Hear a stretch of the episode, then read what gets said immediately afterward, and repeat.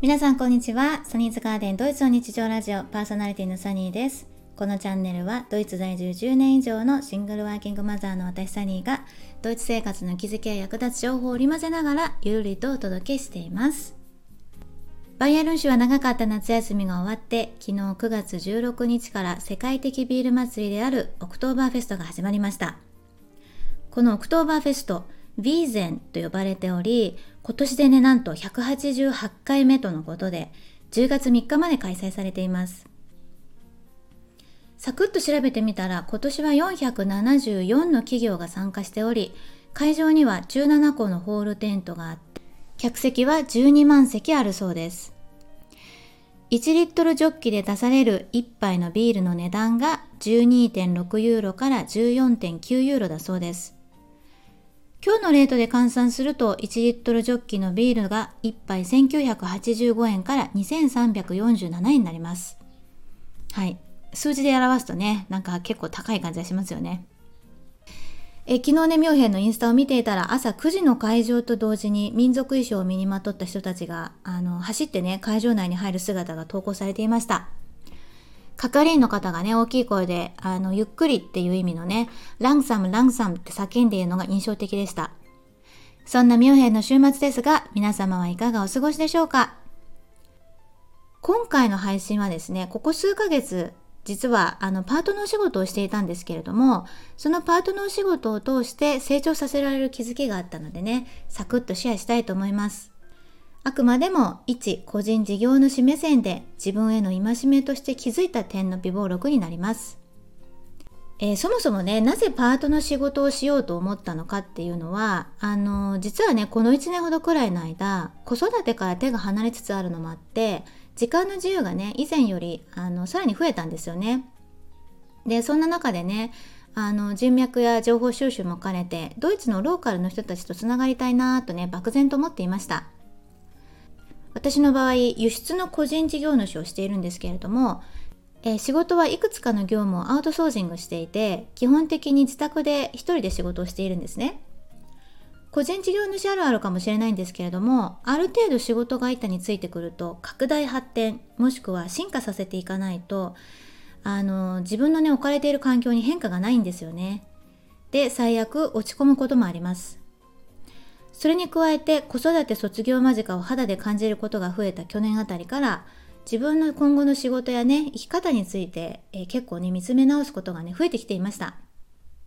そんな中ローカルの人たちとつながる方法として別にパートに行かなくてもいいんじゃないかななんて思ったりもしたんですけれども、まあ、長いことね企業で働いていなかったので将来もしね日本やドイツで自分が法人化した会社経営をすることになった場合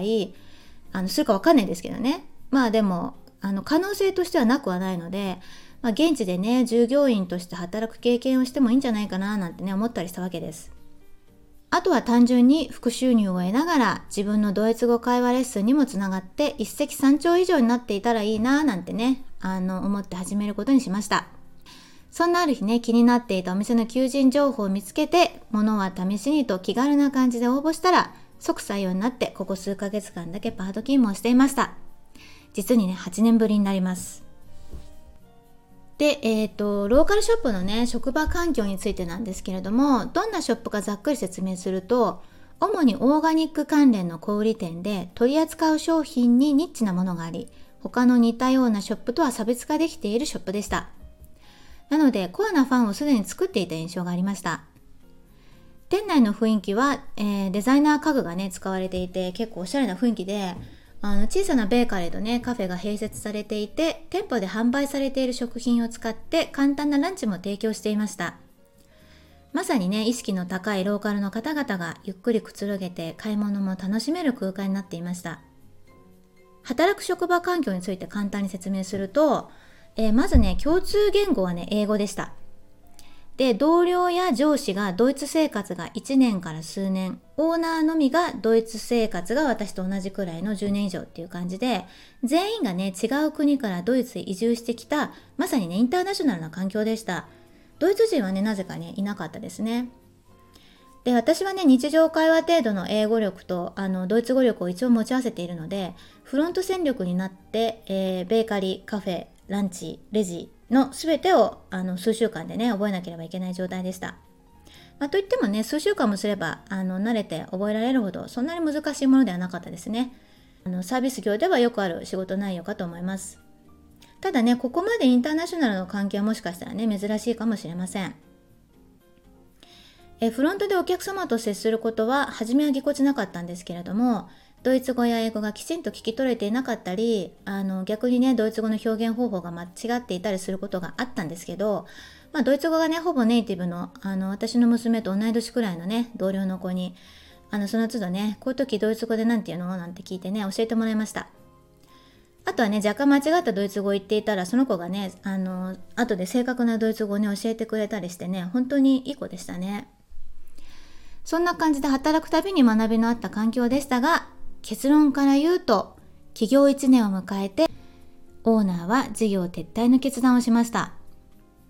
事業撤退の決断その原因は一体何だったのか、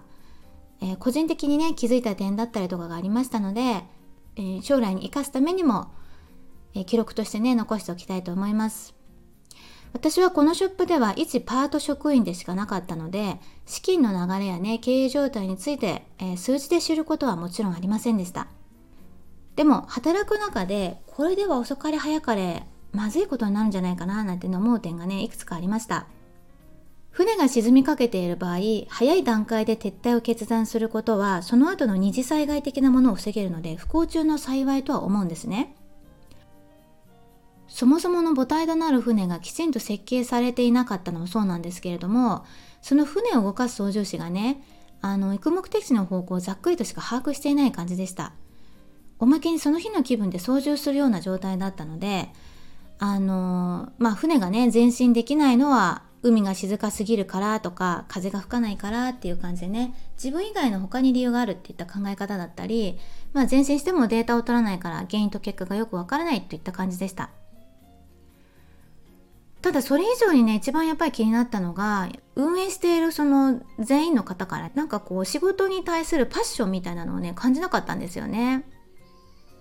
今ね分かりやすいようにあの例え話だったんですけれどもあの会社が船で船を動かす操縦士が、まあ、マネージャー夫婦っていう感じですよね。オーナーは独自の夢と理想を掲げて船の設計を含めて、まあ、全部にねあの出資したっていう感じですよね。お金を出したっていう感じです。でその船で働く乗組員が私たち従業員っていう感じですね。で、えー、っとまあ、そのね会社である船を操縦する役目を担っていたマネージャーたちは意気揚々にね乗組員である私たち従業員へあの1から100までね細かく教えるマイクロマネジメントっていう方法があるんですけれどもその方法をし続けた結果信頼すること手放すことができずいつまでも時間と労力を取られて船を前進させる目的や意図を全員とシェアする余裕もなかった感じでした。なので、え私たち乗組員が全く育たないっていうね悪循環も生まれていました。おまけに計画性が全くなくてその日の気分で操縦するので自分たちのプライベートプランをまず中心に考えて月曜日からのシフト告知を前日の日曜日の夜ひどい時は当日の朝7時半とかにね送ってくる感じでした。当日の朝に勤務時間をこれまた2点3点と変更交渉された時にはさすがにねノーって断りました。従業員にも生活があって家族があって人生設計やプランがあるっていう考え方がなかったようなのであの私はね直接話をする時間を取ってもらってそのままを伝えました。その時は、えー、分かった。トライしてみると言ってくださったんですけれどもそれ以降全く変わることはありませんでしたね。なので結局ね上司を全く信頼することができなく実はね辞職願をいつ出そうかね考えていたくらいでした。ベンチャー企業だと最初は軌道に乗るまで施策を練ってトライアンドエラーを繰り返しどんどん行動に移すことが重要だと思うんですけれども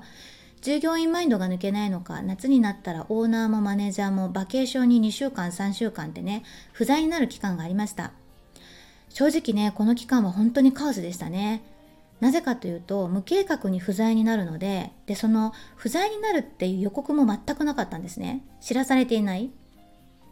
なのでその後の勤務体制も未定でまあずっと万年人手不足っていうのもあったり営業時間も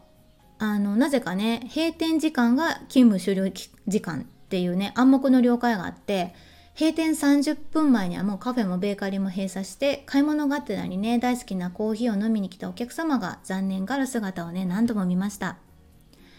そうして少しずつお客様からの信頼を失っていく危険性には気づいていないようでした。ある時はねオーナー不在中に私がポツンと一人だけフロントに残されてマネージャーがね奥で筋トレをねしているのを見た時にはね結構うんざりしましたね。ちょっとブログの方にもいくつか書いておりますのでよかったらね後ほどご覧になってみてください。そんな感じでねこうあんまりこうやる気がなかったのかお金だけが垂れ流れ垂れ流しされているような感じだったんですけれどもフロントで働いてるとお客様とのスモールトークのたびにあのお客様がねいかにこのお店を気に入っているのか多くの人がね話してくださいました。その度にね私はあお客さん大切にしたいなーなんてね思いました。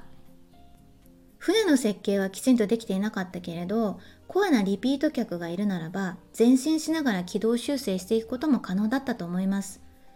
でもそれができなかったのはオーナーとマネージャー夫婦の方向性ひいては感性の違いがあったようにも思います。私が一番ね胸が痛んだのはお店が撤退する告知を来店されるリピートのお客様たち一人一人に私が伝えなければいけないことだったんですね。たった数ヶ月しか働いていない私でもリピートのお客様たちがなぜこのお店に来るのか何が気に入っているのか知っていたのでそれがもうなくなってしまう残念さがねよく分かったからでした。自分の経営しているお店ではないから何か改善する手立てがなくって何もできなくって残念がるお客様にね同情しました。なぜならそういったお金の循環を生んでくれる一番大切なお客様を大切にするっていう当たり前のことができていない状況でせめてオーナーやマネージャーには撤退までの1ヶ月間は毎日開店から閉店まできちっと店舗にいて来店される一人一人のお客様にね真摯に誠実に感謝を込めて対応していただきたかったんですよね。本当あの私の店でもないんですけどなんだかねお客様のことを思うとねひどく不甲斐なさを感じました商売ってシンプルに言えばお客様のニーズをキャッチして愚直にそれにお応えして提供して喜んでもらうことだと思うんですね。喜んでもらったらお金の循環が生まれてまた新しいお客様を連れてきてくださる。それには数字の管理もさることながら経営側の勤勉さや努力誠実さが不可欠だと思うんです。もちろん全てのお客様のニーズにお応えできるわけではないんですけれども一つ一つの意見は真摯に受け止め改善につなげられると思うんです。まあそんな感じでね今回自分が従業員側になって忘れていた従業員マインドを思い出して経営側に立つ以上お客様を大切にするのと同じように従業員を大切にすることは改めて重要だなと思いました。国際色の強い職場だと各国特有の考え方やコミュニケーションの取り方の違いもあるしまあ、自分の当たり前がね相手にとっては当たり前でないっていうこともね大いに勉強になりました。お店の今後については多くのお客様からご質問がありましたがオーナーもマネージャーも完全撤退を決めていました。再始動もないようでそれぞれがそれぞれの道を行くとのことでした。私にとってはね深い学びのあったパート勤務でした。他人は自分を映し出す鏡として今までとこれからの自分の在り方について見つめ直すきっかけにもなりました。本当にね、感謝です、最後は。はい。この経験を今後に十分活かしていけるよう、粛々とね、精進していきたいと思いました。どなたかのご参考になれば嬉しいです。今週もここまでお聴きいただきありがとうございました。それではまた来週。チュース